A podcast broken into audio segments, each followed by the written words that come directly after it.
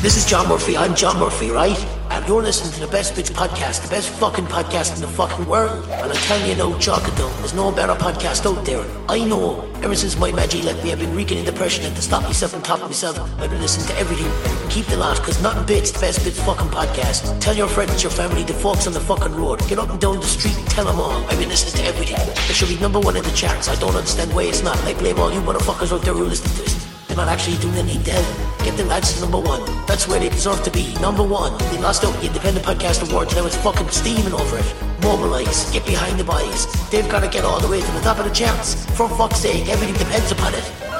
When it comes to film podcasts or just podcasts, two funny fuckers, the best bits podcast is the best fucking podcast to beat. I love it, love it, love it. They also have a Patreon, but I'm not signed up to that because Magic cleaned me out. So I got no money on me. I'm fucking me arse is hanging out with pets. But I still love them. Kevin, I'm going to send you a shotgun for Christmas. So you I'm going to shoot remove it. I'm going to just give me two seconds to remove it. It's the bird feeder, and I just filled it up. Okay. The pigeons, I tried to starve them off to like not have them there. But then the little birds are coming along, and they're the ones who want to feed, but they get scared Yeah. off by the pigeons. So You know what you need to do? No. You need to go undercover as a hawk, right? You need to get yourself a hawk costume. I was thinking, I was thinking about getting a Halloween mask and just hanging it in the window so that they wouldn't come near it. you you need to go undercover as a bird, a bird of prey. That's Is this staying in the as- episode? Yes. Oh, no. yes. Give me two seconds. Go and deal with it.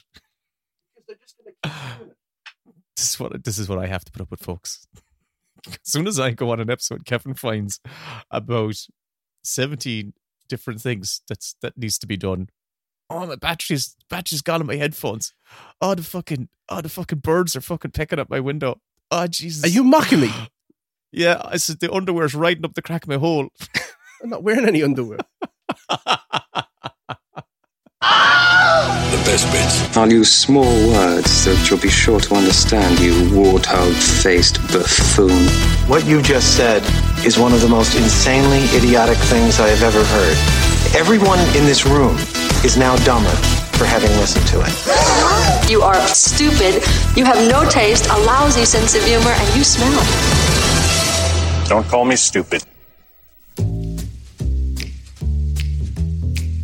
Hello, and welcome to the Best Bits, a movie podcast where we pick our favorite scenes from randomly selected, weirdly specific themes. This is your co host, Will, a writer of three films, a Christmas special, and a Star Wars.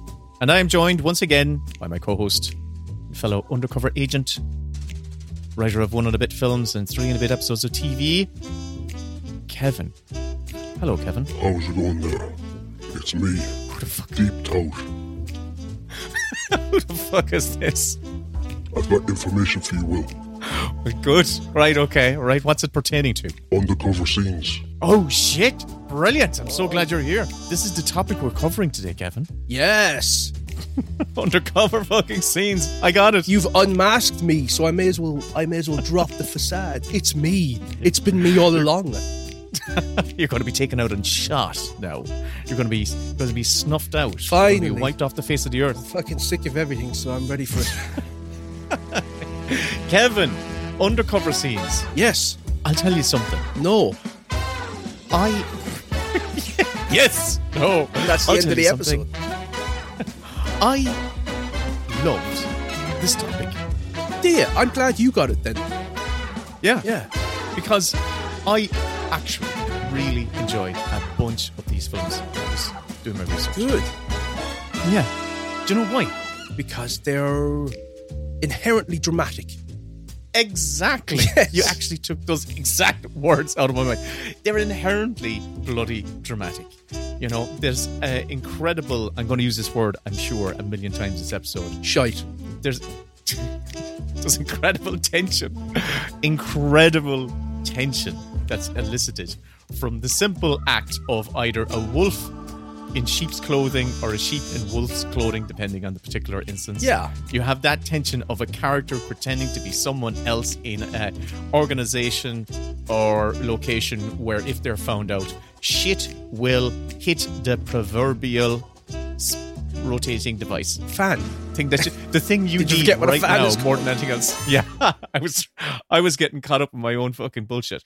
But the, I was also wanted to say the thing you wish you had more than anything else right now, a fan. Yeah, but I was not going to reference the heat because this will probably come out in January. So Possibly, yeah. the thing that I like about him is there's an Mhm. awful lot of very sexy, sexy cross dressers. Oh, Big Mama. What's Greens give you gas? Something wicked. Last time I had been over for Greens, uh-huh. I had to re-wallpaper. Ooh, I've been let me show you to your car. Kevin, what you were pointing out there is so true because the stereotypical idea that we have in our head about undercover scenes is that we have a cop in with the bad guys. Yeah. Right? But in actual fact, there are undercover scenes in every type of genre of film. There are undercover scenes are great in comedies. Can I put some parameters on this? Because I think that f- to do an undercover scene, we it has to be the protagonist that is doing it. So it's not like trying to unmask somebody else who's you know masquerading as somebody else, as, as some other character. But I'll allow you to put parameters on it as long as they don't as long as my picks don't violate your parameters. So work away. Well, with like um the Maltese Falcon, for instance, where there are other characters who are um trying to pull a fast one on Humphrey Bogart's character. That to me wouldn't be an undercover. Like. I get you. Yeah, yeah, yeah. That you're It's not Humphrey yeah. Bogart that's under it, who is pretending to be somebody else in order to achieve some sort of uh, um task. Uh, so for me, it's the protagonist, and we're with the protagonist. We're with them. Yeah. we know that they're not who they say they are. And the tension is like, are they going to pull it off? And it's either very, very funny that they're doing it, or it's incredibly like suspenseful and you're shitting bricks because if they get found out, there's going to be some blood spilt. hmm And also for my picks, what I've done is I've selected films where the protagonist is undercover for most of the film. So it's not they're not just undercover for a little bit. Okay. they're undercover, undercover for most of the film. So it kind of it, you can go whichever way you want, Kevin. But just for me, I kind of use that as a parameter for myself to say, oh, that's kind of primarily undercover is the primary thing that's happening in this film. Yeah. Um, I've just gone Um, ones that I don't think you're going to mention. good. That's great. I like color. I like uh, a a plethora of options, Kevin. Um, the things I like about these undercover scenes, I've picked some Are of you my undercover favorite right scenes. now? Is that, is that I'm voices? undercover as someone. I, I don't know what I'm doing right now. some of the things I like, some of the types of scenes, some of my favorite scenes, having watched a whole load of undercover movies, right? Oh, the tell us, best mate. scenes. Do I'm going to go Cockney on the accent. covers dive. This is my best Cockney accent. All right, hello. and I'll, I'll have myself a little flat cap. And our sweetness. And uh, I'll have short, uh, little uh, tweed short trousers and old hobnail boots. Hello, b- governor. Look like This is me undercover like in Ollie West End. Moores. when I was watching all those undercover scenes, the most entertaining or most uh, the ones that gripped my attention the most were a couple of different types. Right, there were the ones where you have your characters infiltrating the organization. Right, so they have this is them being on the outside, having to find a way into the inner folds of whatever organization they want to go into. You know, Mhm. so whether it be that undercover cop trying to find a connection to go into the organization. Uh, uh, they're always incredibly dramatic. There are scenes which uh, they once they're actually in the scenes where they're almost caught because you have to see them like spinning plates or like thinking on their feet, and it's incredibly exciting. And then the other scenes, which I absolutely love, were the ones where the the mask fully comes off and the betrayal uh, is finally revealed. And those are always just like the the apex or the climax of these types of stories. They're Yeah. all- they're always pretty fucking good. But I'm going to bring us back to the beginning, right? We've just started. the first one. and the type of scene that I like, the type of scene that I Oh, like to start us off, are the scenes where we have someone infiltrating the organization. You right? just said that. All right. Well, I'm bringing us back to that one. Right. I'm bringing us back to that one. Okay. and uh, and what is what also happens in these stories is you have generally you see some sort of change in a character when they go in. right? You might have a character. Who, Do you know why that is? Tell me. Because they're pretending to be somebody else. That would be it, and them trying to walk in the in the shoes of someone else for a while. Yeah. changes their changes their mole- changes their personality. Yeah. and they become corrupted, or they become in this in, in the instance of the my first pick, they will become Enlightened. better, Okay. enlightened, and better. And my first pick, Kevin, I want to see if you can guess it. Came out in 1982, 1982. directed by Sydney Pollack. Tootsie. Tootsie. Yeah. Let me tell you about my client, Michael Dorsey. He was a fine actor, maybe a great actor. But for every role he wanted, there was a reason why he wasn't right. Sorry, you're too tall. I can be shorter. No, can't use you. Too short. Oh, I can be taller. Too moody. Next. Too old. Too stubborn. You're too much trouble. Too tough. Too temperamental. Too pushy. Too difficult. Michael, no one will hire you. Just watch me. Boy, did he show us. He auditioned for the female lead on a soap opera and became the hottest new actress in America. And you know what? No one knows his new identity, not even the girl he's madly in love with. Soon everyone will know that she's Dustin Hoffman and he's Tootsie.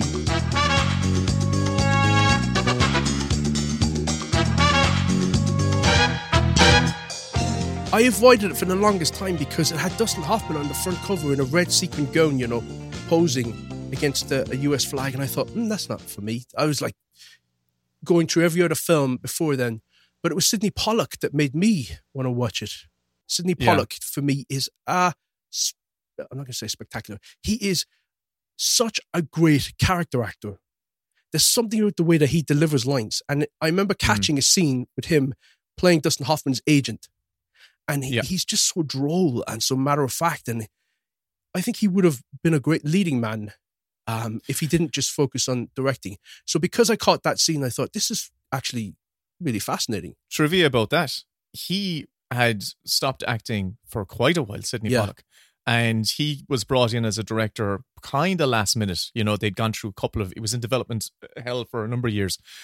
And it was Dustin Hoffman who was the person who had creative control. He had a lot of clout at that stage. And he was the one who insisted, once Sydney Pollack was brought on as director, he insisted that Sydney Pollack take on that role. And Sydney Pollack re- resisted for the long for the lar- the longest time until eventually he went, okay, fair enough, I'll do it. Keeps you happy because Dustin Hoffman my creative control. Okay, look, I sent you a play to read that my roommate wrote. It had a great part in it for me. Did you read it? Where the hell do you come off sending me your roommate's play for you to star in? I'm your agent, not your mother. I'm not supposed to find plays for you to star in. I'm supposed to field offers, and that's what I do. Field offers? Who told you that? The agent Ferry? That was a significant piece of work. I could have been terrific in that play. Michael, nobody's going to do that play. Why? Because it's a downer, that's why. Because nobody wants to produce a play about a couple that moved back to Love Canal. But that actually happened. Who gives a shit? Nobody wants to pay $20 to watch people living next to chemical waste. They can see that in New Jersey. Look, I don't want to argue about it, okay? I'm going to raise the $8,000 myself so I can produce his play, and I want you to send me up for anything. I don't care what it is. I will do dog commercials on television. I will do radio voiceovers. Michael, I can't put you up for any of that. Why not? Because no one will hire you. Oh, that's not true, man. I bust my ass to get a part right, and you know I do. Yes, and you bust everybody else's ass too. That's what you do. A guy's got four weeks to put on a play. You think he wants to sit and argue about whether or not Tolstoy can, can walk when he's dying, or walk when he's talking, or sing oh, when please, he's that walking? was two years ago, and that guy is an idiot. They and- can't all be idiots, Michael. You argue with everybody. You've got one of the worst reputations in this town, Michael. Nobody will hire you. Are you saying that nobody in New York will work with me? Oh, no, that's too limiting. Nobody in Hollywood wants to work with you either. I can't even send you up for a commercial. You played a tomato for 30 seconds. They went a half a day over schedule because you wouldn't sit down. Yes, it wasn't logical. You were a tomato! Yeah, he, a bit of a journeyman director, but uh, it, one of those kind of journeyman directors like Sidney Lumet, where they're honest in how they direct, so it doesn't feel artificial or, um, you know, you know, people like Garry Marshall or somebody like that, where it, it's it's sort of this idealized version of reality that can be a bit cloying. Hmm. Sydney Pollack would come in and he'd make it really gritty and real, and that somehow makes it more fun. Then, Yeah, yeah. I think he he's a great screen. He has an, an amazing cre- screen presence. I loved his scenes with him and Dustin Hoffman, where he's arguing with Dustin Hoffman about like why he can't get him hired by anyone, not just in New York but also in L.A. Can I add a trivia point to what you're saying about Tootsie? Please do, yeah, yeah. Which I always found very revealing, and I get where he's coming from, and I know that some people would have have criticized him for saying that, but he, Dustin Hoffman was depressed when he saw himself dolled up in the makeup. Yes, because he realized that he wasn't an attractive woman and Mm. therefore he couldn't get by on his feminine sort of like you know bat his eyelashes at the boys or or just play up an exaggerated form of femininity he'd have to become an interesting character who Mm. Yeah. looked the way that he looked and uh, it completely changed his approach to playing tootsie It also changed his approach to how he interacted with women because he realized how many how many women he had dismissed because they weren't attractive, and it just it it, it highlights his sexist bigotry as well, of course. But no but you know was, what it is? Because i've experienced this. It's pretty privilege you know once you have it. Yeah, like i find that um life is just so much easier you know? When you're pretty. Yeah. I know. You've you've just swung through life, Kevin, just based on those glorious cheeks, yeah. That incredible chin, and my face as well For in case the trailer didn't do its job in, i think uh, you'd make a very attractive woman Oh, listen, You've I, I've. I've, I've donned the uh, ladies' outfits once or twice in the past, oh have you and yeah, and I'm just, I'm just saying this: fake nails and having to go to the toilet while wearing tights are not a good. that actually sounds now like you've done it genuinely I have done it. Yeah, Yeah, really yeah, yeah. you've gone in like Yeah, uh, drag Yeah, for I did it for I. I'm trying to remember now. I th- I did it. In, it was all in my college years. I think I did it for When you were experimenting. or something like that. When I was experimenting, and you know, every other Friday night. You know, that's all I'm saying. You know, but aside from that, you know, it's something my past. i'm going to send you a picture afterwards that's me no it's not me i'm even getting it mixed up in my head it's a picture of my mom when she's 14 okay. and it looks exactly like me when I was 18. Oh wow! It's spooky. It looks like I'm wearing a beehive wig. Oh. It's I have to see this. uncanny. Like my cousins, my uh, cousins Jennifer and stuff, they sent it to me in stitches. And I thought Yeah. they'd photoshopped it. I thought that this was like fake. And I was like, that's not real. It's like, no, that's a picture that Maura sent your mum. And uh, it's your mum at 14. And it looks exactly like me. Imagine if you did. You, but so I think I'd look gorgeous. Uh, There you go. You could do it. You could do it. Oh my god. Um, in case anyway, on the the trailer, in case the trailer didn't do its job of describing the general idea of like what's going on in Tootsie, Tootsie is about an out of work actor called Michael Dorsey, played by Dustin Hoffman, who secretly adopts a female alter ego called Dorothy Michaels. Guess what he did there? He flipped these names in order to land a part in a daytime drama. Uh, In doing so, he unwittingly becomes a feminist icon and ends up uh, in a romantic pickle. The infiltration scene, this that I loved, was that moment when Michael Dorsey decides, fuck this, I am going to go out there and I'm going to get myself this job. Because he was at this audition, he was helping uh, Teri Garr, who I adore. Teri Garr, I said it on our Discord that everything is so much better when as every scene is better when Teri Garr's in it. She's fantastic. Yeah, there he aren't any Teri Garrs these days. She's amazing. Yeah. She's just wonderful. I just adored her in this film. I adore her and everything. But anyway, it's the scene when when Dorothy Michaels shows up on the set of this daytime hospital soap to try and get a chance uh, to have an audition for this part oh, as a hospital administrator. And he is immediately, or she is immediately dismissed by the sexist, bigoted director played by Dabney Coleman. Yeah. Who was also the boss in 9 to 5. There you go. Yeah. He tells her that she's too feminine looking. He's looking for someone a bit stronger. And he's escorting her, like, you know, grabbing her by the, the, the elbow and escorting her out the door. And she whips around on him. And the Michael, the Michael in in in in Dorothy Michaels turns around and just turns on him. Yeah. And she lets rip at him. And the female producer spots this and goes, I like the cut of her jib. And they give her a shot. And as soon as Dorothy gets on set, she takes every opportunity to rip up the script and rewrite her own dialogue and is walking and thinking as an independent, strong woman. She didn't like that line in the script where it said she's pretty but doesn't know it. no, she hated that line.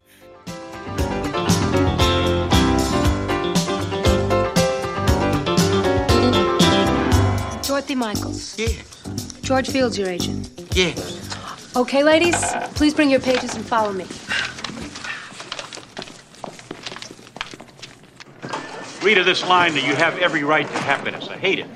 Ron, this is Dorothy Michaels, our director, Ron Carlisle. Hi, how And that's our producer, Rita Marshall. Pleasure Dorothy didn't bring you. a resume, but George Fields is her agent. Hi. Mm-hmm. That's very impressive. Gosh, I'm afraid you're not right for this role, though, honey. I'm, I'm sorry. Thanks for coming by. Page 205. Do you want camera one or two on that? Camera two, and tell Art about that. will? Why am I not right, Mr. Carlisle? Well, I'm just uh, trying to make a certain statement here, and I'm, I'm looking for a very specific physical type. Mr. Carlisle, I'm an actress. I'm a character actress. I can play this part any way you want. Honey, I'm sure that you're a don't you very, give me an very idea good what you're actress. It's just for? that you're a little bit too soft What? and genteel. You're not threatening enough. Not threatening enough. How's this? You take your hands off me, or I'm gonna knead your balls right through the roof of your mouth. Is that enough of a threat? Start. Yes, I think I know what y'all really want. You want some gross caricature of a woman to prove some idiotic point, like like power makes women masculine or masculine women are ugly. Well, shame on the woman that lets you do that, on any woman that lets you do that. And that means you, dear. Miss Marshall, shame on you, you macho shithead. Jesus. What is idiotic about power making a woman masculine?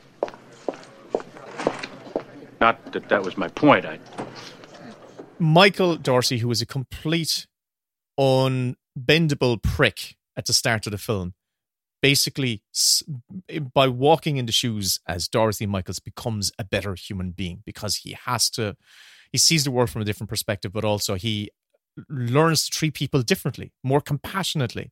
And there's wisdom in Dorothy Michaels that Michael doesn't have. He's incredibly sexist towards men- women. And by the end of it, he's a much sounder person. Um, I like this film an awful lot. So that's my first pick, Kevin. Okay, I'm going to segue from that into another one, which is a guy cross dressing, and it's Mrs. Doubtfire. Hello, dear. Oh, Mayday! Robin Williams. A man who'd do anything Back off! God, it's hot in here. to see his kids. Mrs. Doubtfire. My first day as a woman. I'm getting hot flashes. Oh, very good. Very good. Yeah. That's a great film. It's it's a, a, a wonderful film that I don't think could get made today um, without a lot of pushback, I think. Um, if you go back and watch the film now, it seems a bit sketchy that Robin Williams Yeah. decides to dress up as an old lady in order to be closer to his kids. But it's Yeah. such a it's such a fun, enjoyable um, little romp of a film. And the scene that I love in Mrs. Doubtfire is when he is almost caught by the uh, court appointed woman to see that if he's, you know, he is sticking to the terms that were set by the judge so he can get visitation with his kids. And she turns up when he is halfway between transforming into Mrs. Doubtfire. oh, shit! Oh, ow! Oh. Can I give you a hand? Oh, no, dear, I don't need a hand. I need a face. A face. Are you sure? Oh, definitely!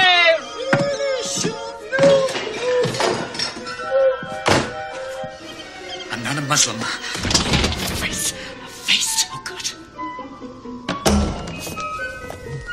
Miss Hiller? The water's boiling. Hello! Ah! Oh, I'm sorry to frighten you, dear. I must look like a yeti in this get-up. This is my nightly meringue mask, part of my beauty regimen. What it is is basically egg whites, creme fraiche, powdered sugar, vanilla, and a little touch of alum. There you go, dear. Oh, there you go. You've got your cream and your sugar now. It's a little cappuccino. One drop or two. Would you like another one? Oh, there you go. Oh, as you can see, I can't stay with you, dear. I'm melting like a snow cone in Phoenix. There we go again. I'll go get Danny, all right? He'll be right with you. Hold on. Danny! Coming, sis! It was lovely to have met you. Lovely to meet you. Th- that whole film is just filled with fantastic moments. I also like the moment where he's um, pissing, uh, standing up like uh, Oh, yeah. I found that like very titillating and quite funny. Um, and a scene where he has to do the two dinners. He's got he has a dinner with Pierce Brosnan, but also he has a dinner with you know he's he's he's in the same restaurant and he has to constantly. that is so good, and he's like when you're talking about building towards something in a script, and you've got a character has to pretend to be he's two different people, then the only way, the only place where you can get to with that story that's going to be the most dramatic is that he has to be in two places at once.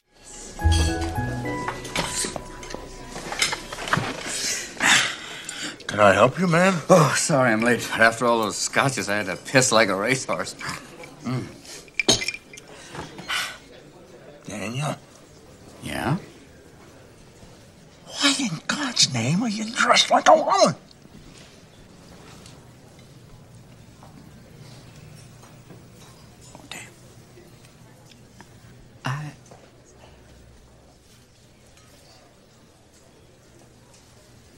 Well. I'd like you to meet the host of your new show. if you were ever doing an undercover story, you absolutely have to have your character forced to spin multiple plates at the one time and everything starts to wobble. You need that moment where all the plates are wobbling and they're like and they- they're they have to think on their feet and just eh, either completely fall apart or just about get away with it. Those scenes are incredibly entertaining and engaging to watch. And that one's great. Pierce Brosnan is brilliant in that film as well. he plays a great foil. just before. I think it's because of that he got back. He got called back in to do Goldeneye. I think Chris Columbus kind of was doing work for the Broccolis, Oh, really? and yeah, and even though he was previously was supposed to be cast, but it was Chris Columbus who kind of like re, uh, you know, uh, refreshed the Broccolis and uh, about you know Pierce Brosnan said you should really look at Pierce. He's available. Go for him.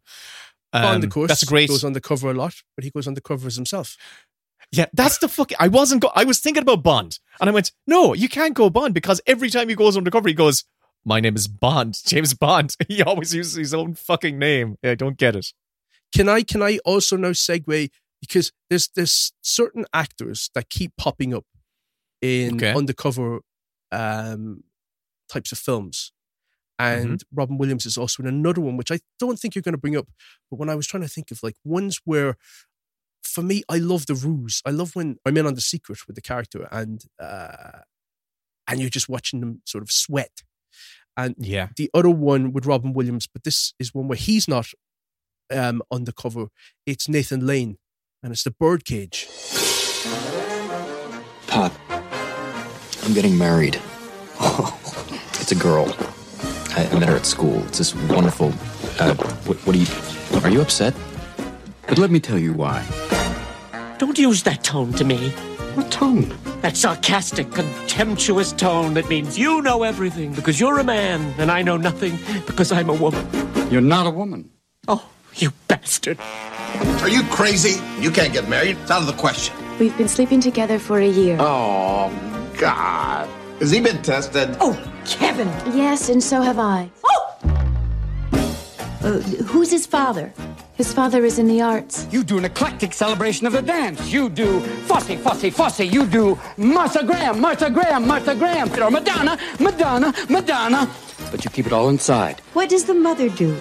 She's a housewife. Oh, I could play it straight. You take your knife and you smear. Men smear. Smear, that's it. Yeah. Yeah. Get the, pinky down. I hold the knife boldly and with strength. I'm gonna like pierce the toast. Al, you old so and so. How do you feel about that call today? I mean, the Dolphins, fourth and three play on their 30 yard line with only 34 seconds to go. How do you think I feel? Betrayed, bewildered. Call me. Perfect. Won't you come in? Senator Keeley, Mrs. Keeley, come here and give me a hug.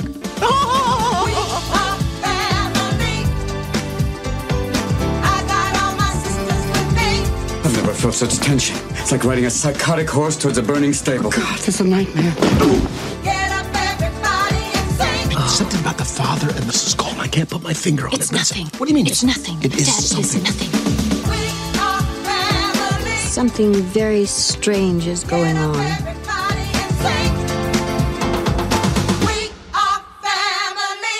Oh God, I haven't watched that since it came Oh, out. it's very, very Yeah. funny. It's a remake, of course, of the French film. But um, Yeah. Gene Hackman and Robin Williams and Hank Azaria, and he's pretending to be Robin Williams' son's mother. Right. Um, because Gene Hackman and Dianne Wiest, they're very conservative.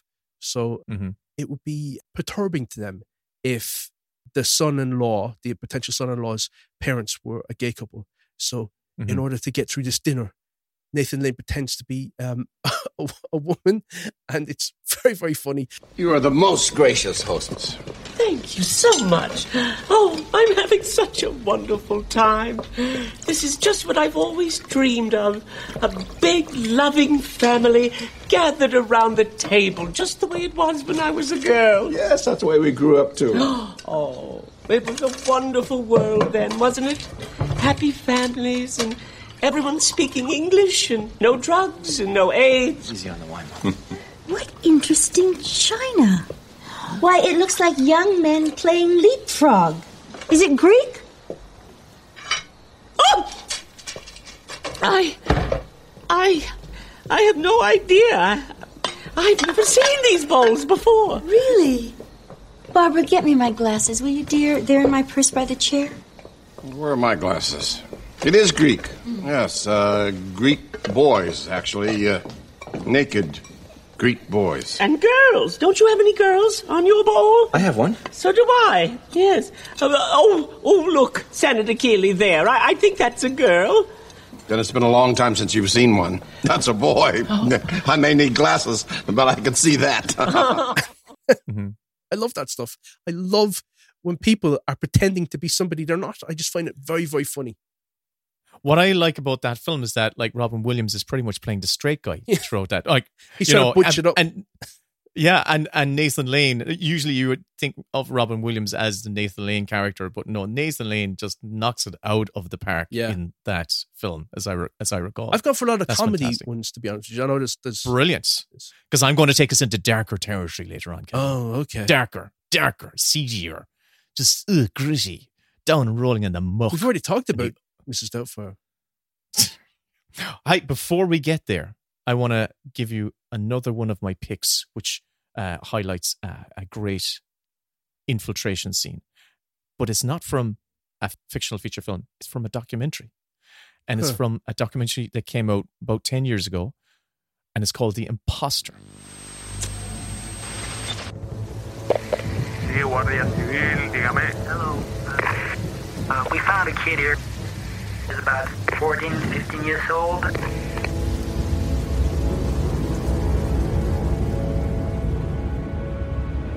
The thought of what somebody could have done to him, it gives you nightmares. He doesn't have no IDs, no documents on him. He's very scared.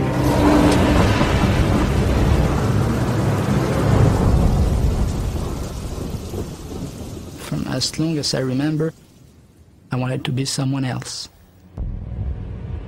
We had no idea what kind of person we were getting. He had changed so much. There was just something wrong about it.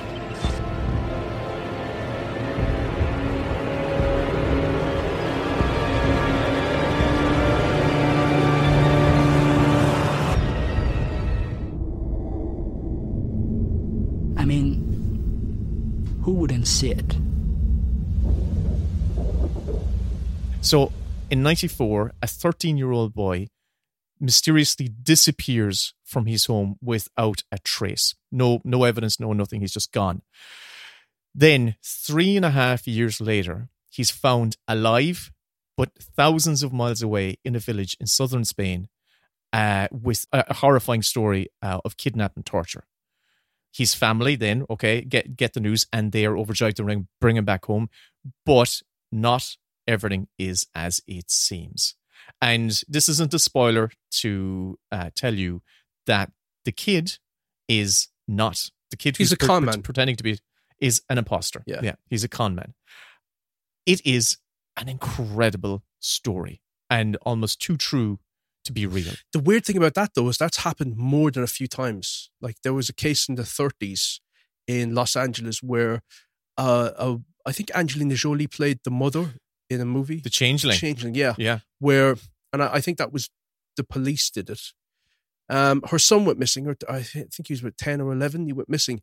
And a kid on the other side of the country claimed to be her son. And they reunited him. And she's like, That's not my son. And they're like, No, Yeah. it is. No, that's not my son. And she had to um take care of him, even though he wasn't her, her child. That is such Yeah. a such a mind fuck. Yeah. In this instance, it's it's it's a very very interesting, compelling documentary because the con man in question is uh, is front and center from the very beginning of the film. He's uh, he's French. He's a French guy called Frederic Bourdin, and he is telling us how he did it and how he, he infiltrated. Is fucking amazing. He just cowered. He just hid in a telephone booth until the police showed up on a rainy night. He kept his eyes kind of covered. It's a very up. good documentary. And- It's, oh, it's very cinematic. it's it's incredibly well made, yeah. And they kind of restaged and dramatized a lot of the events in a, a very uh, believable way. But he manages when he's taken in by the, the the authorities, he manages to convince them to leave him in an office on his own for a night. Right?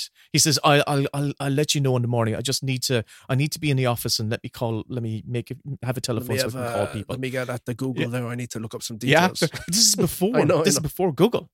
So what he does then, and this is all in the opening act, so it's not like I'm not spoiling stuff yet. He gets on the phone and he starts calling police departments across America and describing, he's uh, pretending to be a Spanish officer who has picked up this kid, matching, he's describing his own features and waiting for them to give him a missing person who matches his description. And he goes with it. So he just accidentally finds one where, where this case of this 13 year old kid uh, who went missing, who the police are kind of saying, yeah, you kind of, he sounds like this kid who went missing is from San Antonio. And he goes, oh, send over a fax. So he gets this really grainy black and white fax of what the kid looks like. And he's got black hair and brown eyes. He immediately, as soon as things start to progress, he immediately realizes, like, oh shit, the kid had blonde hair and blue eyes. How am I going to get away with this? All I'll say is this is a fucking riveting documentary. It has got multiple twists and turns, and it does not go in the way you you expect. So um, I'm putting it out there. It's a great, great documentary. It's only about an hour and a half, but my god, it's just some stale. Center for Missing and Exploited Children, Lorraine speaking. How may I help you? Uh, we have a kid in uh, shelters, certainly is American, who is about 14, 15 years old. The problem is we don't know who he is, we don't know I described where he myself. comes from. Every details I gave was details that I know that I could handle. I wanted to be vague enough for her to look at many different things. I wanted her to have many possibilities. Let me just take a look here. I got maybe something. She said, maybe, you know, we got a kid from San Antonio missing since June 13, 1994. His name is Nicholas Barclay. I said, could you send me a fax of, uh, of what he looked like? In my head, I was just police officer with, with, with Nicholas Barclay next to me, trying to confirm his identity, and like any other policeman would do. Let's see if it's him. You reminded me as you're saying that. Um, catch me if you can. Oh God, yeah. They found out recently that most of that uh, story about him was fabricated. It was all bullshit, which makes total sense considering like what he was purporting to do.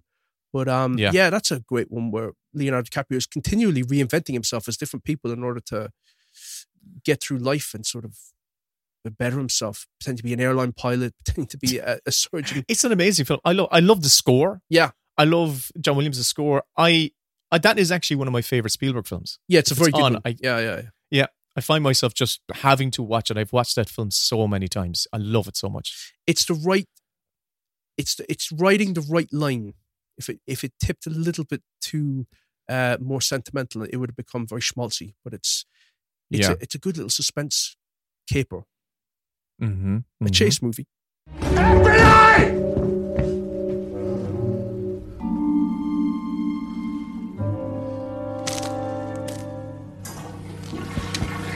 FBI!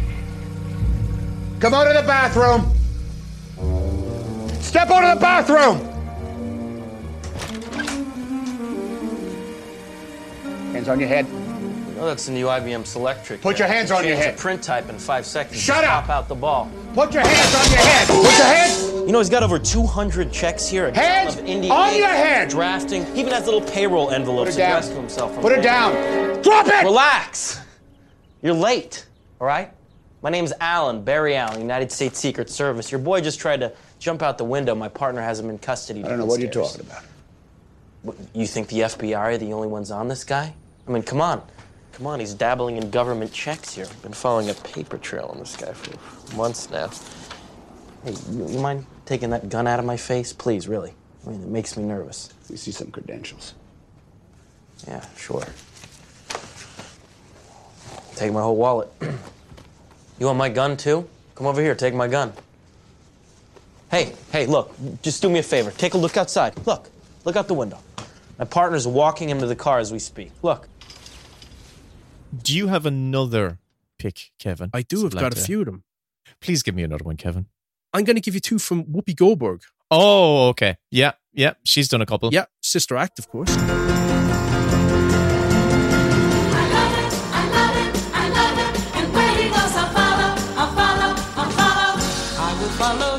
Of course, yes. Love it. Love that film. I don't care what anyone says. It's just a, it's just a fantastic little comedy and so much fun. They just did everything they were supposed to do in the right way, in the right order, and I am very, very fond of that film. And it's just, it's a feel good film. I love feel good films. And the other one, um, this was going to be my pick, but because Oh. I already chose a scene from this film in a prior episode in I Love You, I am not going to mention it as my pick here. But it's when Oda Mae Brown, Whoopi Goldberg again in Ghost, has to pretend to be uh, Molly, um, Patrick Swayze's girlfriend, in the bank in order to um, withdraw money. And uh, Right. and it's very very funny when she is you know signing her own name instead of like the name of who she's pretending to be and patrick swayze's whispering in her ear so it's like it, it's like doing a spy scene where you've got the person in an earpiece telling you what to do but instead patrick Mhm. swayze's right there and nobody else can can see him except for her she can't even see him she's going to hear him so it really is like a spy thing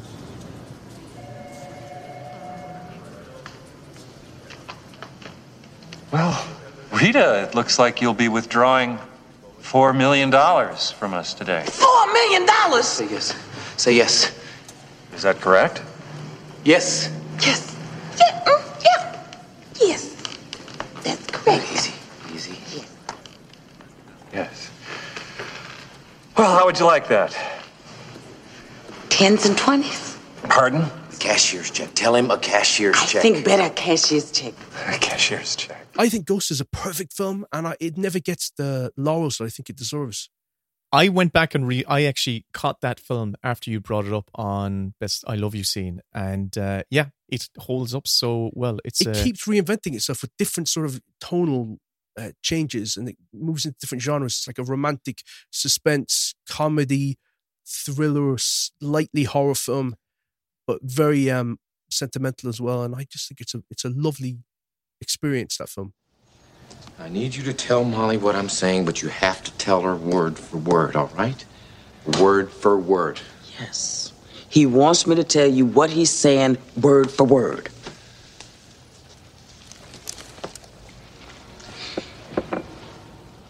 Molly, you're in danger. Now, you can't just blurt it out like that and quit moving around, will you? Because you're starting to make me dizzy. I'll just tell her in my own way. Molly, you in danger, girl. No, I I'll take the ball. I'll take the ball, right? And where I'm going to take us, Kevin, ball burst, is I'm going to I'm gonna. I'm not gonna burst the ball. Oh, wait, I just sat and it's burst. I'm gonna bring us now for the rest of my picks. It's okay. You got two. the rest of my picks are all going down the kind of like the undercover crime route. Okay, so either a cop going into a criminal organization or a Yeah, it's either you've got you've got somebody being a, a snitch or a rat, yeah, or uh, yeah, somebody trying to entrap somebody. there was a film that was on of course when we are doing these picking our doing our research for this we scour all the various lists out there. and I thought well I do anyway. Or I just let chat GPT just produce lists and I just, just watch what chat GPT tells me. Don't say that because people will believe it. no I don't. I mean, that's obvious listening to us. yeah. Well, one film that came up in a couple of lists that I'd never heard of, which I ended up watching and ended up adding to my list, was a Korean film from 2013, and it's called New World.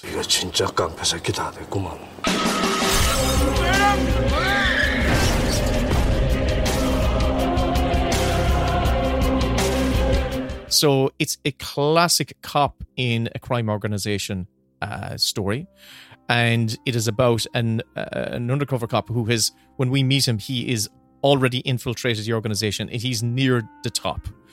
Um, and this the scene that I like in this. It's really well shot. It's beautiful. It looks gorgeous, but the opening scene of this film is a torture of someone that's considered to be a rat. So it's the criminal gang torturing uh, some poor schmuck who's tied to a chair, and they make him drink concrete, and it's really horrible. Like you see it in like detail. So immediately, without having any kind of context of who these characters, That doesn't sound like a you film. no, well, it's not. I was repulsed by it. I was like horrified by it. So what that kind of like horrific torture scene does for the rest of the film is set a sense of dread and stakes for when the if another rat appears, and so we end up investing in this character who is undercover, this uh, Korean cop who is now kind of like almost like the third or fourth in command of this wing of a Korean mafia, essentially, and basically it's the scene in this film where our undercover agent feels like he is about to be found out or he's already been found out. And he is going to have to swallow the concrete. And i swear to god you see the sweat trickling down this guy's face who has been such a steady cool individual all the way up to this just coolly managing everything all the the the, the, the personalities and managing his cop boss and he's you know his crime boss. And right now it feels like he's about to die. And how he reacts to that moment sounds like pitching. Yeah it's a bit like that i'm telling you i was on the edge of my seat. I'm, it's one of those moments where you're on the edge of your seat. Will he live or will he die? New World. I'm going to watch that. it's good. Yeah it's good. It's not at the top echelon of these films for me but it was very very good. Directed by park hoon jung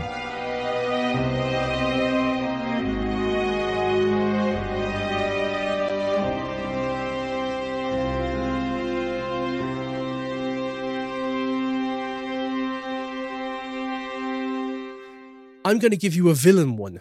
very interesting Yeah. tell me more It's from another perfect film from 1998, directed by Barry Sonnenfeld, starred Will Smith and Tommy Lee Jones.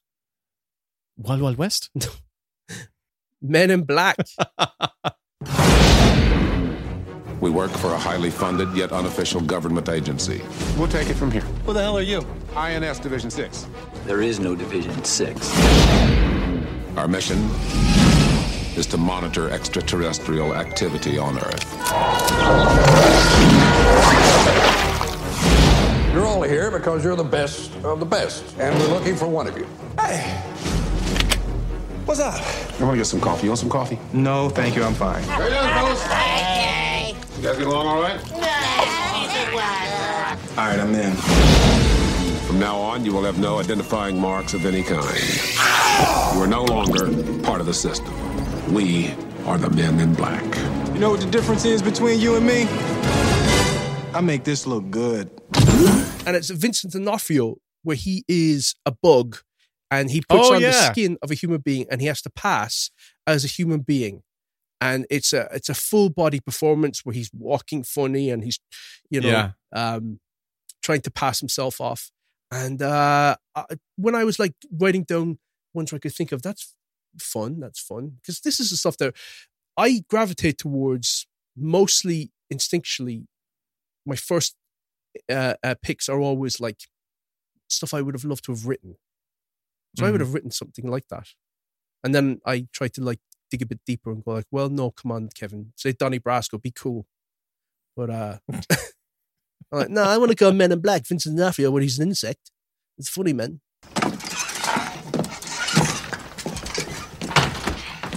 Edgar, what on earth was that? Sugar. I've never seen Sugar do that. Give me sugar. In water.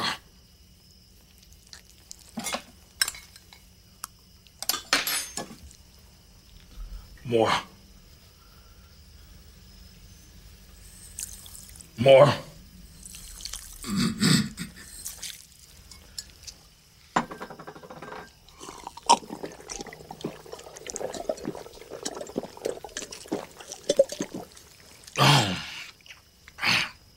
Edgar, your skin is hanging off your bones.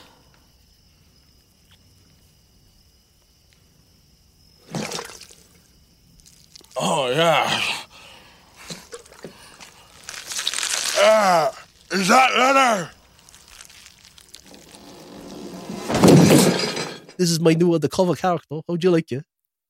His performance is brilliant in that. It is, man. It I is it. The best bits. it he does it it's brilliant because you actually do feel like there's something else under his skin that just isn't sitting right doesn't know how to get hasn't got it's like he's putting on this entire bodysuit and he's got his elbow jammed someplace or his his jaw isn't properly connected Yeah. and it's very It's like funny Bradley 'cause it's quite sinister even though it's goofy it's quite sinister Yeah. like bradley cooper Yeah. he looks like a gecko. my wife would disagree with you there she thinks he's dreaming Bradley Cooper looks like he's got no solid bones under his skin.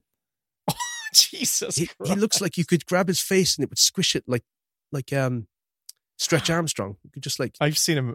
I've seen him in real life. You know, Bradley Cooper. he's very he's sort a of like man. he's very sort of like rubbery and spongy looking. He's a handsome man. I bet he, I bet he's very like like um a salamander. I bet he's sort of very s- slimy as well, hairless. No, on saying that, there was this trail behind him when he walked. There was this like shiny, shimmery trail on the ground that he left behind. So I listen. I don't know. It could be from him. It could have been from something that was there previously. I'm not saying that he's an inhuman masquerading Okay. as an A-list actor, but there's Right. just something about him where I think like, where's his skeleton? I can't see it. Hey, hey, seeing as you brought it up, I think I'm going to bring up the film you just mentioned, and I'm going to make myself sound cool, right? Okay. Uh I have another example of a type of scene that I really enjoy, and it's the almost getting caught scene. Just like in New World, that sense of a character almost getting The caught. Departed. The, the thing. And in Donnie Brasco. Oh, Donnie Brasco. Okay. in Donnie Brasco. I said it first. You did say it first, but I'm taking it as one of my picks because it's on my list. And now I feel cool. When I introduce you, I'm gonna say, this is a friend of mine. That means you're connected guy. Now, if I said instead, this is a friend of ours, that would mean you were made guy. A capiche? When Lefty brought Donnie into his world, Who's this guy? This is Donnie, a friend of mine. he took a risk on a kid he hardly knew. I'm gonna have to school you, my friend. School me in what? Wise guy never carries his money in a wallet. See? Always in a roll. Bina on the outside. He gave him his trust. You gotta get rid of that mustache and get yourself a pair of pants. Dress just like me. He loved him like a son. Nobody can touch you because I represent you. Keep your nose clean, follow the rules, be a good earner, and maybe one day when they open the books, you become a wise guy. I die with you, Donnie. But he never knew the truth. But you know what? Don- Donnie Brasco, for me, it wasn't a brilliant film, right? I it had felt great this- moments though, great sequences. Yes, and that's the the one I'm going to highlight is one of those sequences. It's when Donnie Donnie Brasco, he's an, who is an undercover agent. Infil- it's a true story. Infiltrating the mafia, the uh, New York mafia. They go to a Japanese restaurant. Mm-hmm. Okay, and it's their first time going to a Japanese restaurant. And Donnie Brasco was wearing a wire, and it's old school. Don't it's the early the late seventies. That's all I'll say. Don't what? Don't eat wasabi. Yeah. Okay. And Donnie Brasco is wearing a wire, but the fucking tape recorder, because it's old school, he has to record it all on his person as well. So the tape recorder is stuffed down his cowboy boot, like the tape, the, the wire is running all the way up his body. Imagine when doing it in like the 60s and they had like the big reel to reel tapes to be strapped on the back Yeah, like a where- backpack. Yeah. You're constantly walking around with a backpack and says, Well, I need it for my medicine. Homer Simpson with the big cowboy hat and big lens Yeah. sticking up the top. yeah. and a boom mic hanging around the place. But this scene is fucking brilliant because when they get in there, the the maitre d insists that they all take off their shoes, and all these tough mafia guys, they all just you know whatever. It's a new thing. They all take off their shoes, except for fucking Donnie because he knows as soon as he takes his shoes off, he's fucking dead. He's dead, and so what's incredibly entertaining about the scene is how he thinks quickly in the moment and and flat refuses to take his shoes off using his racial stereotypes but also conjures the story of how his dad was killed by the You've got to be excuse me quick in those scenes. And the great thing about them is you can watch those scenes independent of the whole film and you immediately, you're invested, you're in. It's like 100% that person's got a secret and they can't let it out. And you're like, oh, Yeah. oh. Yeah. It's fucking great drama. It is. And it becomes, he turns it from an almost getting caught into a badge of honor, a kind of a, like, you know, his, his boss, his boss is Michael Madsen, who is a real fucking tough motherfucker. And Michael Madsen's trying to tell him, just take your fucking shoes off. And Donnie has to convince Michael Madsen of his honor, of how, like, you know, of I'm not taking my shoes off in respect to my father, and leans into the story that he fucking manufactures in the moment. And Michael Madsen goes, I get you. And he drags the fucking maitre into the bathroom, and they all go on, they all rail on this poor innocent man who was just doing his fucking job. It's incredible scene. It is it's a great scene. Good evening. How many? Five. Uh, this way. My wife says it's very injured. Seat. She read about it in Parade Magazine. Very, very big man. Dodo, please. Have seat. Take off shoes. Dodo. Please. Never eat. What kind of food is this? Fish. Fish. Please. Take off shoes. What are you kidding me? Take off your pants. What the fuck's that? I'm afraid it's necessary. It's a Japanese tradition. Is that right? Well, forget about it. I ain't doing it. I'm afraid it's necessary. Forget it. I ain't taking my fucking shoes off. Hey, Donnie, What? when in Rome, Hey, Nicky. Who won the fucking war? Huh? War. What war? Oh, we did. Do You want to fight it again? Take off your shoes. I ain't gonna do it. Donnie, What? take your shoes off. I ain't taking Come my on. shoes off. What? I want to eat sometime tonight. And take off your shoes. I'm going to chop off your fucking feet. Sonny, what do you want me to do? You want me to take orders from a fucking Jap? Listen, I, I had to grow up in an orphanage because my old man was killed down there in Okinawa, all right? You think I'm gonna take my shoes off for this fucking prick? No, I ain't doing it.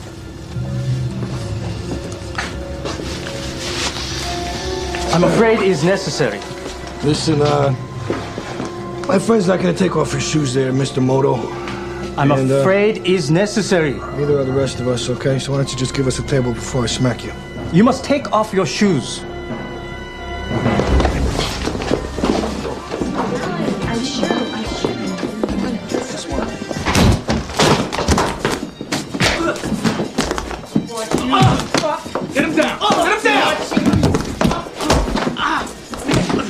Say one thing that I think is important for me to really love an undercover scene is that the person has to be completely exposed.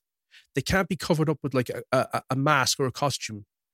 Mm. So, for instance, like it's it's more throwaway and it's less impactful in something like Star Wars, where they're dressing up stormtroopers in order to get past security or whatever. Yeah. Where, but when it's somebody who's like it's you can see the bead of sweat forming on the forehead, and they have to bullshit and black blackguard their way. Um, I've done that actually. No, I'm thinking about. It. I've done that as well. On this podcast, Well, yeah, definitely. in this in this hour, I have definitely bullshitted in, in interviews. Absolutely. right? Okay. Yeah. Oh yeah, we've all had to bullshit. Lie by omission. It's not what you say; it's what you don't say, and you just keep talking fast and and diverting attention. When I was in Thinking LA and not telling people that I not only didn't have a car, but I couldn't drive. You blagged your way into being an intern Uh-huh. in LA, Kevin. and I felt Like, so that's- so sad.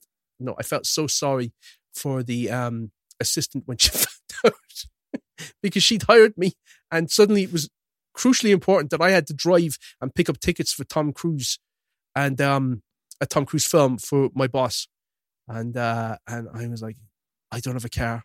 She was like, You don't have a car? I was like, Yeah. She's like, Oh, you can take my car. I uh, I don't have a license. Oh, okay, it's okay. You won't get stopped. Um, I don't know how to drive, and she was like, "You don't know how to Oh. drive." Oh, I just saw her God. face fall, which she thought like she was immediately scrambling, thinking, "Shit, what am I going to do now? I've got to. do- I can't go." Um, and uh, but you know, I I was such a charming and fun addition to the office that they they let it slide. But uh, I ended up getting a taxi out of petty cash. she ended up getting fired. She didn't.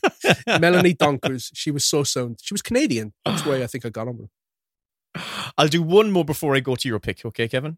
Okay. All right, okay. Of course, a film that would have to be, if we're doing a film about undercover scenes, it would not be a complete list unless we included Martin Scorsese's 2006 film, The Departed. When I was your age, they would say we could become cops or criminals. What I'm saying is this when you're facing a loaded gun, what's the difference? This is not the regular police. This is the state police. We are an elite unit. This is who we're after. Frank Costello. You won't be paid as a regular cop, but there's a bonus involved. So what do I do? You will not ever know the identity of undercover people. Do you have anyone in with Costello presently? Maybe. Do you know who I am? Maybe not. When I had my associates search you, That was quick. Think he's dead already? get your hands off me! I think we could work something out.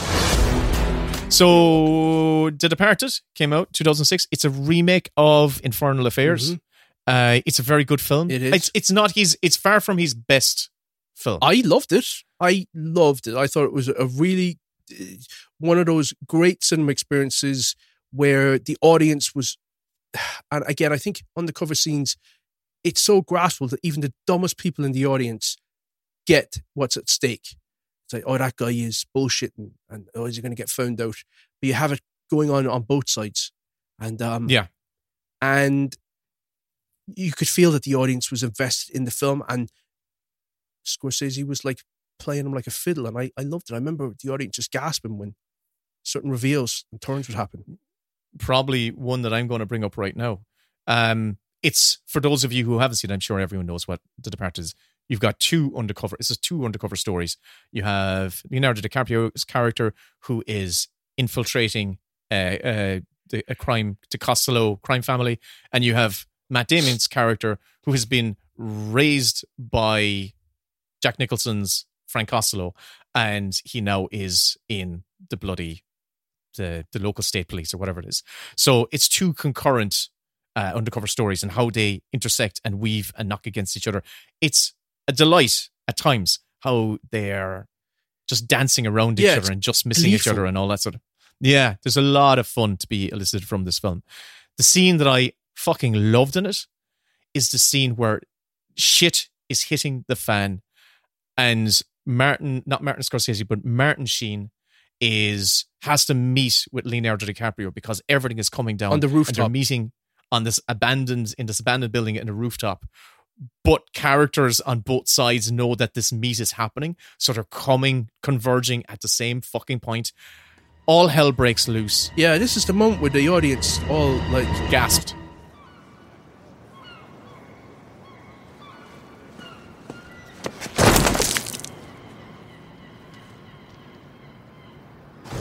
Whoa!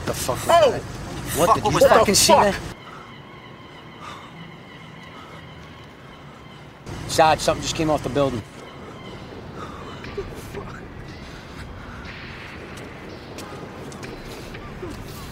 What do you mean something came off the building? Go again with that It's a information. fucking Sarge, something came off the fucking roof. I don't know what it was. body.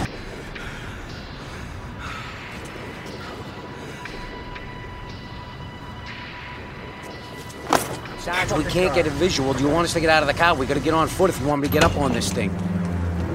Where the fuck were you? What the fuck happened? You're fucking late. Get in the van. What do you mean something came off the roof? The fuck's going on? I Where came to meet you. you be? What the Get in the fuck's van. Get in the van. I don't know, Sarge, but I got four round men right out front. You want us to pursue? No, do not pursue. Stay in the car. No fucking pursue! I pursue! need some information. What came off the roof? No pursuit! Fuck this! Get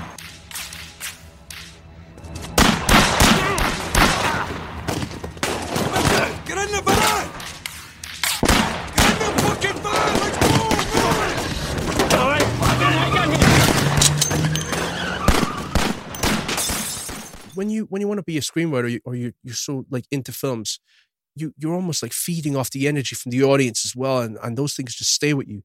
But I also remember there was like a a, a woman's voice where she just sounded so profoundly sad that what Yeah. happened was just like, oh no, because of the characters. There's only two characters in the world know that Leonardo DiCaprio isn't is a, an undercover agent, and it's, it's Martin Sheen and the foul-mouthed Mark Wahlberg, who also is a delight in this film.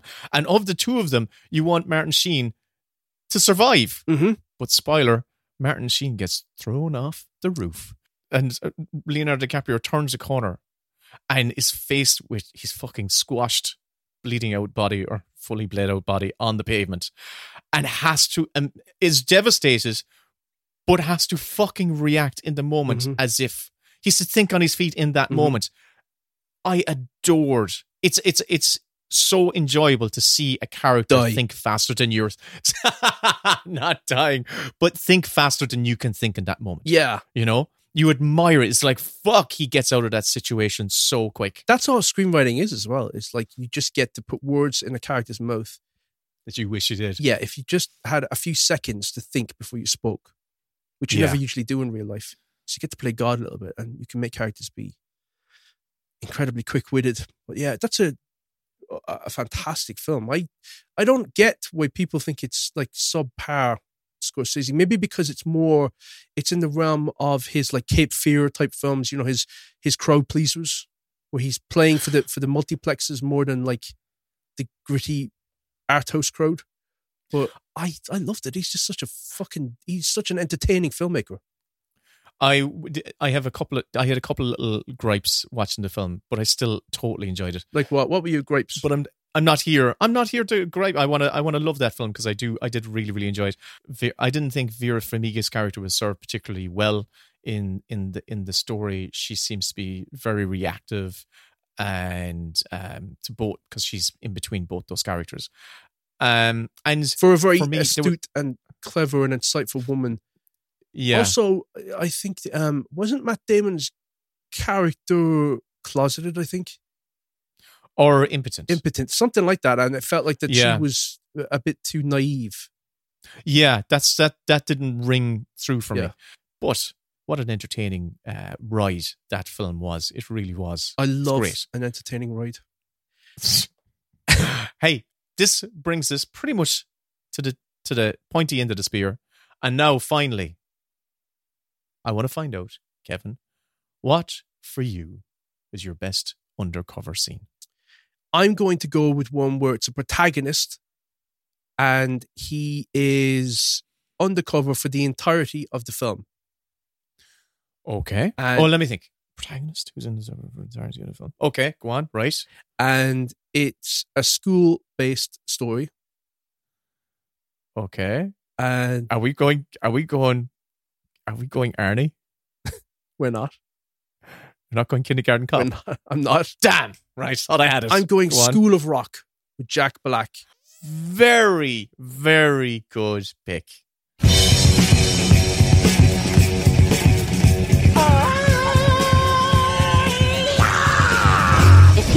Up up with the rent by the end of the week, he's out of here. You wake me up for that? Come on! Dewey Finn would have sold his soul for rock and roll, but nobody was buying. You're an embarrassment.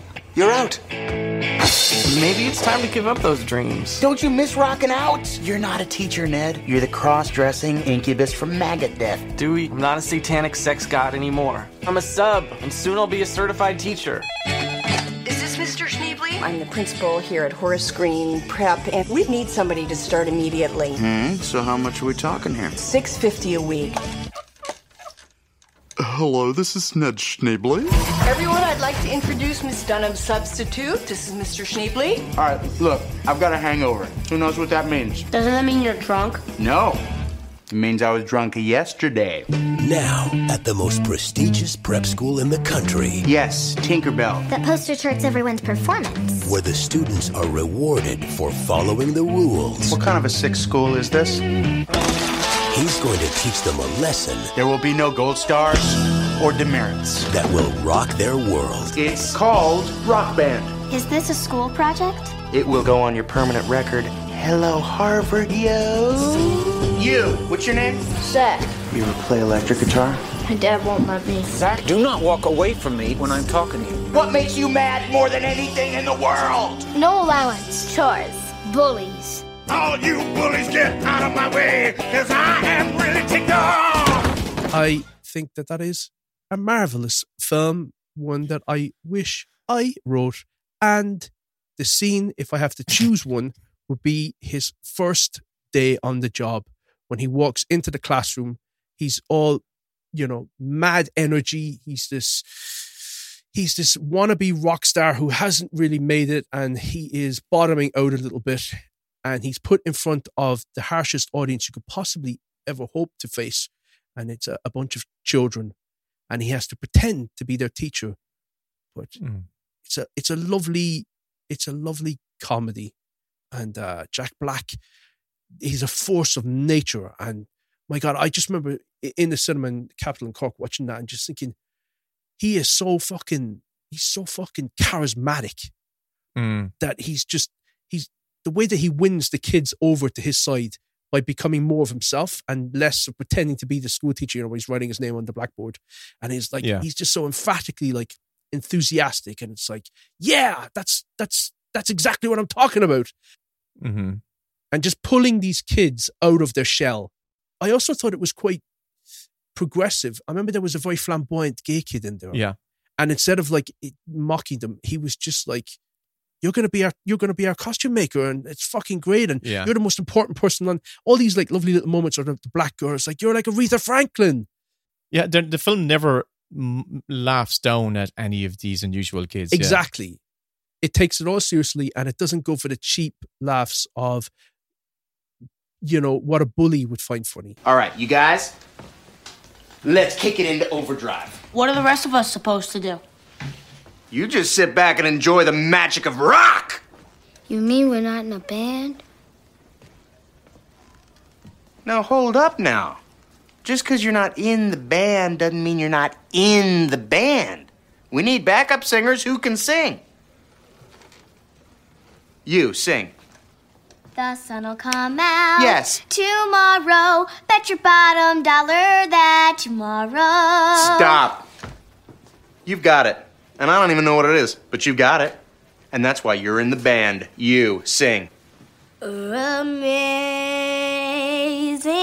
grace, how sweet the sound that Stop before I start crying because I've found the missing ingredient. You're in the band. I can sing. You can? Mm-hmm.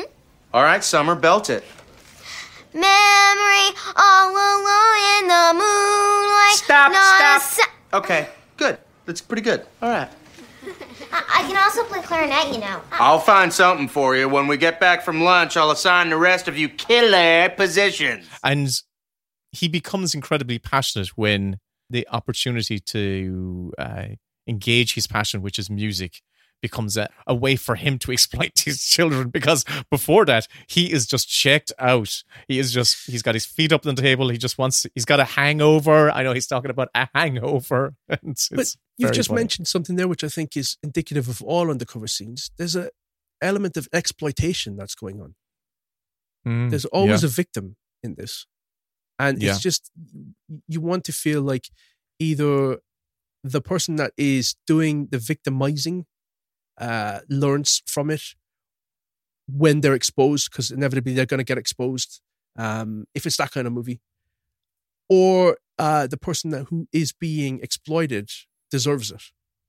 But in this, Yes. it's like um, everybody benefits from him bullshitting his way into that classroom. Yeah. So it's it's it's a lovely undercover story. I never even registered this film when I was thinking about this topic, and I looked at lots of lists, and it never came up.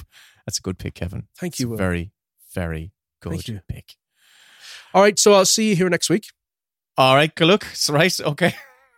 Listen, Okay. I have an Uber coming, so uh, you turn off the lights and uh, I will, yeah. I have the business. I'll just finish up myself. I know. I'll, I'll finish up myself. Hey, before we leave, I have one last oh my god, pick. This is my pick for best undercover scene. I felt so cathartic talking about my pick that I felt like, oh, the episode's over. Great, we're done. Take it away. I'm finished. This film went to the top of my list because I don't think we have discussed this filmmaker enough in the show uh, up to now. And since he passed away this past summer, I felt, you know what? Oh, I thought this film was great. I know where you're going. and I am going to put this fucking film at the top of my list. And it is William Friedkin's To Live and Die in LA. Oh,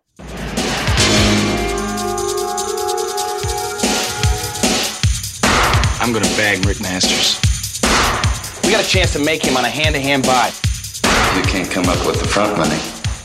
You're not for real. You're not the first agents to get next to Masters. You're not wired, are you?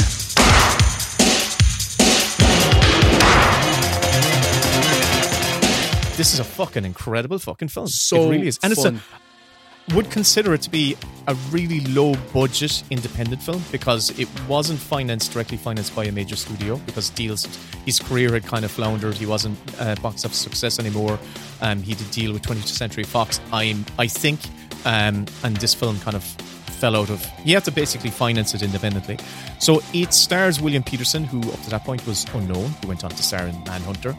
Uh, Willem Dafoe, also uh, unknown, uh, John Pankow, and it is about a Secret Service agent, who's William Petersen, who goes all out to bring down a counterfeiter who killed his partner. That's essentially what's driving this. Is this sorry. Can I? Did you say a Secret Service agent? Yeah, he's a secret. Ser- he's Secret Service. Yeah, Secret Service is in like his president's detail type. He's one of that part of the organization. Oh, yep, okay. I know. It felt unusual Yeah. to me because I was watching at the time, going, "Why are the Secret Service doing this? Are chasing this counterfeiter and all I that?" just thought that he was like um uh, in a special branch of the police force that deals with like drugs and counterfeit shit. Yeah, it's Secret Service. Oh, so he's kind of like he's going off. So he ends up basically taking on this, uh, trying to track down this counterfeiter. It's a revenge team, essentially. It's That's what very happening. arch and it has this sort of like Miami Vice type um, electro poppy sound, and it's very bright and colourful. And um, I remember watching it and thinking, this does not feel like a William Friedkin film. This feels like one where he is, he has um, bended the knee to the to the trend of the times Mm-hmm. and tried to make a, a mainstream sort of cop film. Mm-hmm. And then this Gordian knot just tightens more and more around William Petersen's character. And it takes several turns and ends up at a point where I was genuinely like jaw yeah. slack watching what happened and thinking, what the fuck? Oh my god. And I love I don't think we should spoil it. no, don't spoil it. I loved it for Yeah. that because, yeah, it's so rare to to to be knocked sideways by a film by the turns of a film, and um, Yeah. and even indicating that there's a big twist in this, kind of like will will have you looking out for it. But uh, no, I loved the film. I thought it was fantastic, and I forgot about bringing it up on this. I thought I felt I thought it was uh, in my head. I'd always said, "Oh, this is a Michael Mann film." Uh, For some reason, I thought it was a Michael Mann. Film. Yeah, it film. feels like a Michael Mann film. Feels like Yeah, it. it really does. The performances in this are incredible. We, we William Petersen is amazing. Uh, Willem Dafoe is incredible in it. But it's this journey. It, how It's it's, very arch as well, though, in places. Because it, it, very much so. isn't there like um a terrorist plot at the beginning and a guy blows himself up on Yeah. on the ledge of a building, and it, it feels like something out of a, a Chuck Norris film. It it does, but that is also the eighties, Kevin. It is. That is also the eighties.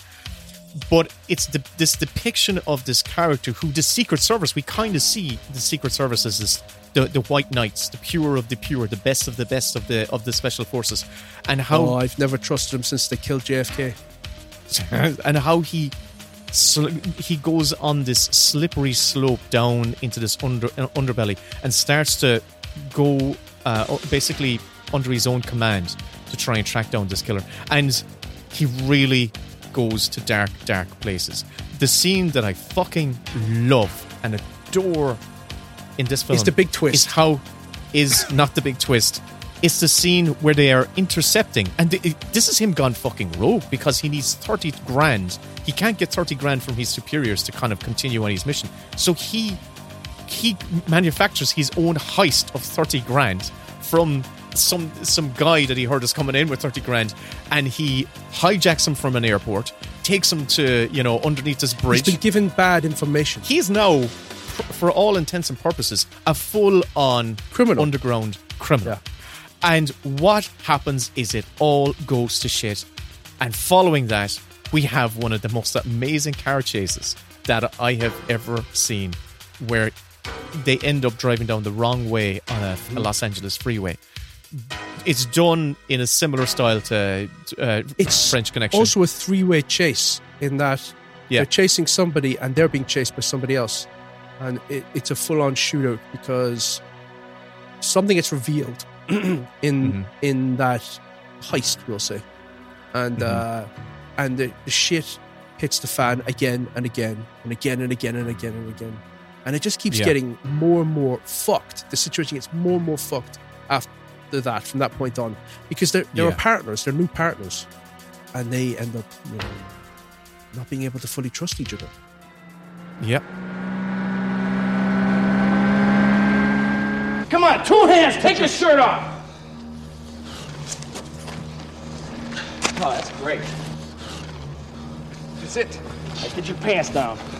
Get your fucking pants down? Let's get the Get fuck out of here. down.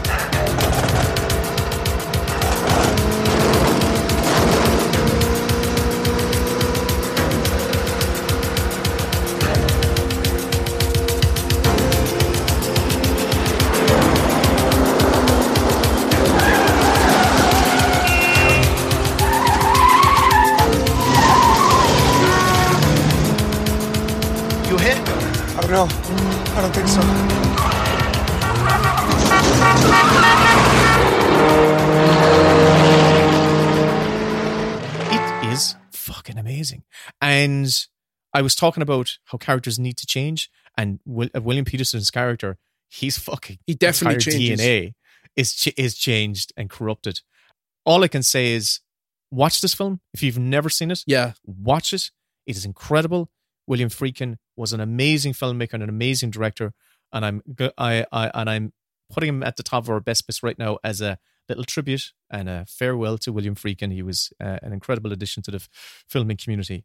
I love this film. I love that scene, and it had me on the edge of my seat, which is what all good undercover scenes should do. This film had me on the edge of my seat from beginning to fucking end, with my jaw on the floor. And I, oh, uh, when when that thing happened, my I audibly went, "Oh my god!" Like, and I was in a room on my own. I went, "Oh my fucking god!" Yeah, and um, yeah, great, great, great, great, great, great, It's great, great film. When I read Gerald Petievich's novel, To Live and Die in LA, I, f- I first thought it's very authentic. What attracted me to it, though, was the absolutely surrealistic nature of the job of a Secret Service man outside of Washington. Right there, fella! The Secret Service is under the Treasury. All bad bills and false checks and counterfeit credit cards comes under them, as does the protection of the president. That's what attracted me to this. It was a kaleidoscope of various types of crime, from the importance of the country at stake to a $50 bad check.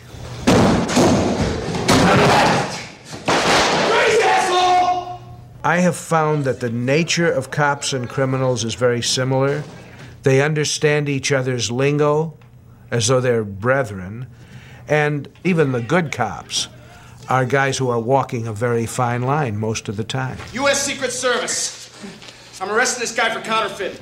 So that, Kevin, closes the book on best undercover scene. was it good for you? yeah, that was good for me. Call me uh, deep throat. Yeah. Right. Okay. Done. Enjoyed that. Yeah. Yes. It's we've got a good selection of themes in the old big wheel, don't we? We have so many. It's great. Now give it a spin and let's see what I'm gonna do for the next episode. Okay. I'm gave it everything I had in my uh, rickety old body. That shoulder nearly dislocated by turning that wheel. We're gonna have to start removing these from the wheel because there's so many like dead topics in there. Oh, we have to stop pruning it. This is what definitely have to episode 54. God only knows. It is. God only knows. Well, fuck it. If I don't know, eh, no point asking you. yeah. Next episode, you have got best. Are you ready for this? Yes. Death scene. Best death scene. Okay. That's good. That's every film ever. That's one of the big, big pillars of the scene topics. Yeah, that's huge actually. Yeah. Because if you said to somebody, everyone loves a good death scene. Name types of scenes. They'd go sex scenes, fight scenes, death scenes. Yeah. So death scenes is a big one. So that means no pressure. No pressure. Uh, can I say I don't want to do? Well, maybe I shouldn't put parameters on it already. But I want to separate death scenes. I want to pull it away from like horror films. Brilliant. Yeah. Can I do that? Let's do that. You can do whatever you want. You Otherwise, want. It'll just be like it'll be like another time travel episode where I'm listing like 250 different films. Well, I'll tell you this. I know I'm not going to be bringing up too many horror films because I've only seen about five. King Kong, when King Kong falls out the building, that's a great death scene. I liked the one in Fright Night because it wasn't that scary. Which Fright Night, the remake of the original. First one. First one. Not, Not, not the scary. one. Very good. I don't like scary stuff. I also like the remake. The remake is very fun. With Colin Farrell. Be- because I was particularly not scary. In fact, I found it very funny. This, so, this is my alter ego. I'm undercover. All right, I'll be back next week for you. All right, take care. Listen, listen, wait, wait, second. Follow us Hold on on. Patreon, and uh, no, don't follow us. Uh, subscribe to us on Patreon, and um, and give us a, a, a like or whatever on one of the apps, and give us a five star rating because fucking hell, like we need it. Truly is your under. This is actually Kevin's real life voice, as a matter of fact. If this episode is running long, I'm gonna try and make it longer by adding in a clip here from the latest Patreon episode. Go on. Oh, Jesus Christ. I'll talk to you. Oh, very good. It's Okay. dead scene. I can't fucking wait. I want to top myself already. I'm just thinking about this editing I'm already wanting to do. Well, fuck uh, knows you won't even bother. You'll just like fucking slap it together and throw a few trailers and go like, there, you're done. Yeah, as it should, as nature intended. An abomination against nature. That's what my episodes are. You get what you get. right. See ya. Next time, best death scene. Next time. Goodbye. On the best bits. The Best Bits podcast is produced by Will and Kevin. All audio clips and music heard in this episode is the intellectual property of the respective copyright holders, and no infringement is intended. If you enjoyed this episode, please consider becoming a Patreon member, where you'll receive bonus shows where we talk about recent releases and what we're up to. And you'll receive access to our Discord chat room where we hang out with our listeners. Search the Best Bits podcast on Patreon or click on the link in the show notes. And here is a clip from the lads' latest mini bits bonus show. The full episode, plus 100 more, are available on their Patreon. Mini bits. Another new episode. Patreon podcast. Of this Patreon podcast. Exclusive. Exclusive. The best bits podcast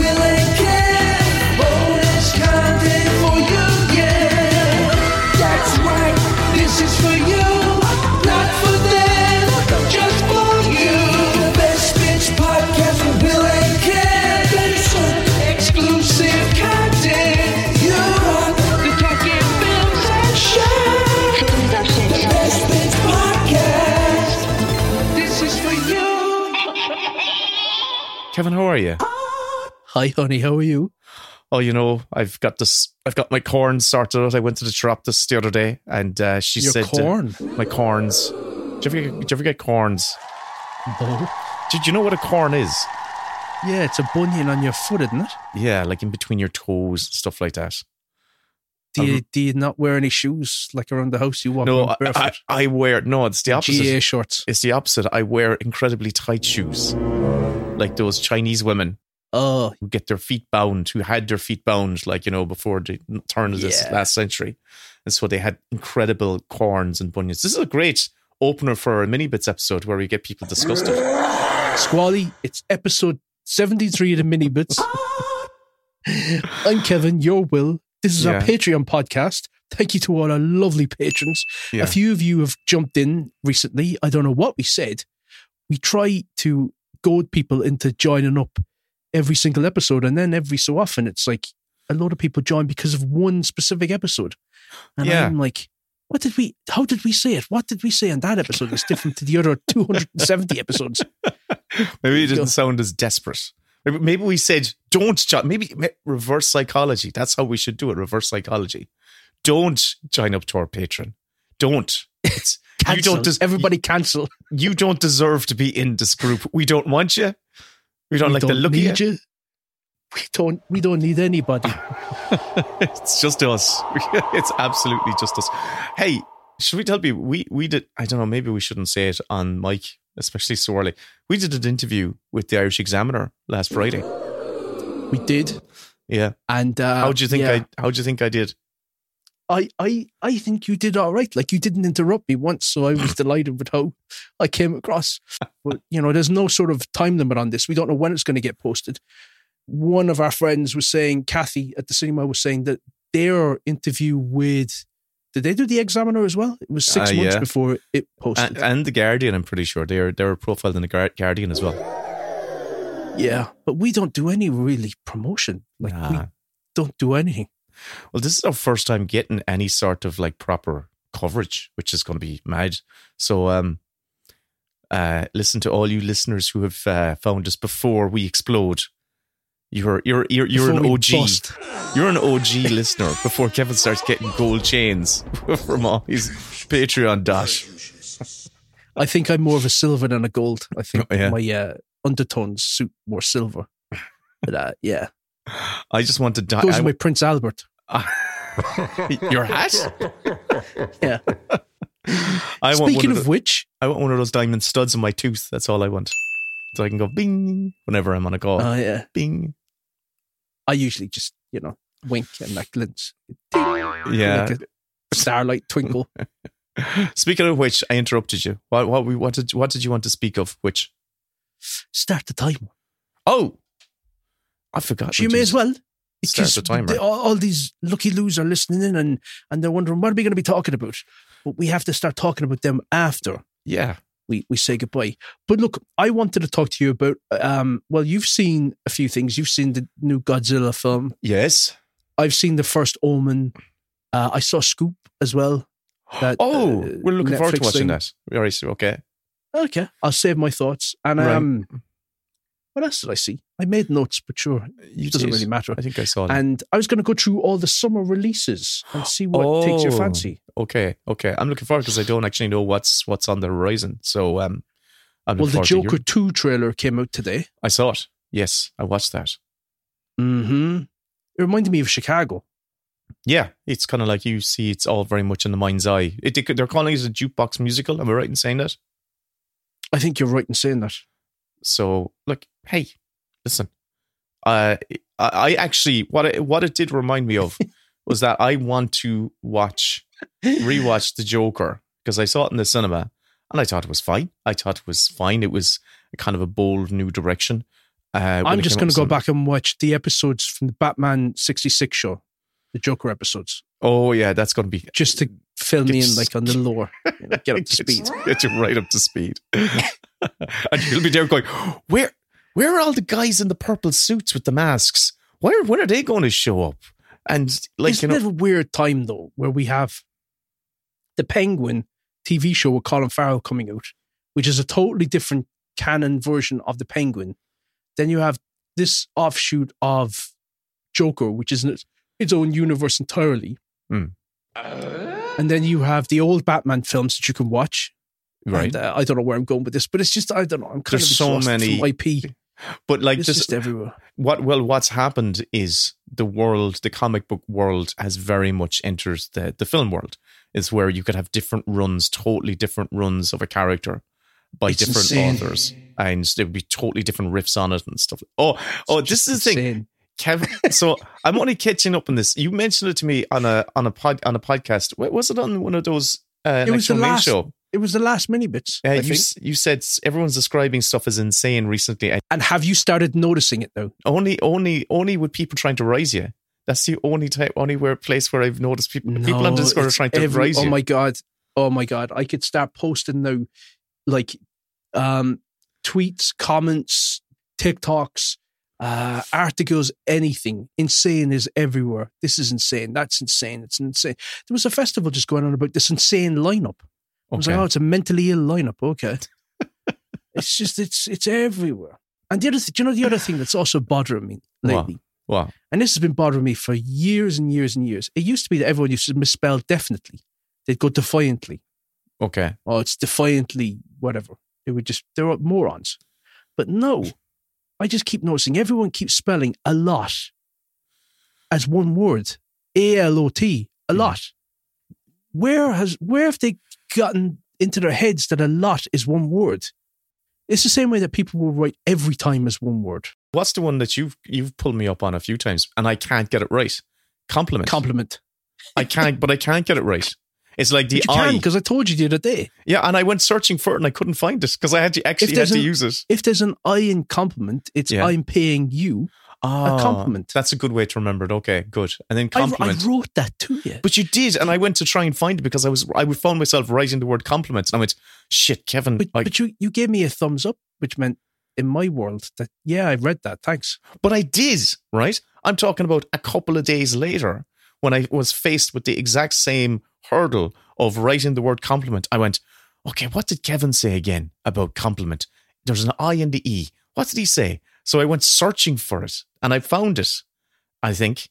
And I went, oh, the eye is paying me a compliment or I'm giving you a It's compliment. insane how little you can retain information. It's insane. Come here, let's start talking about what we watched. Come on.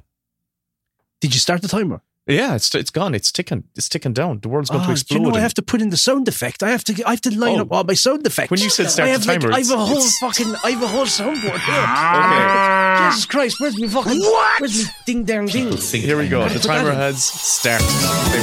There we go. There we go. yeah. Right. Right.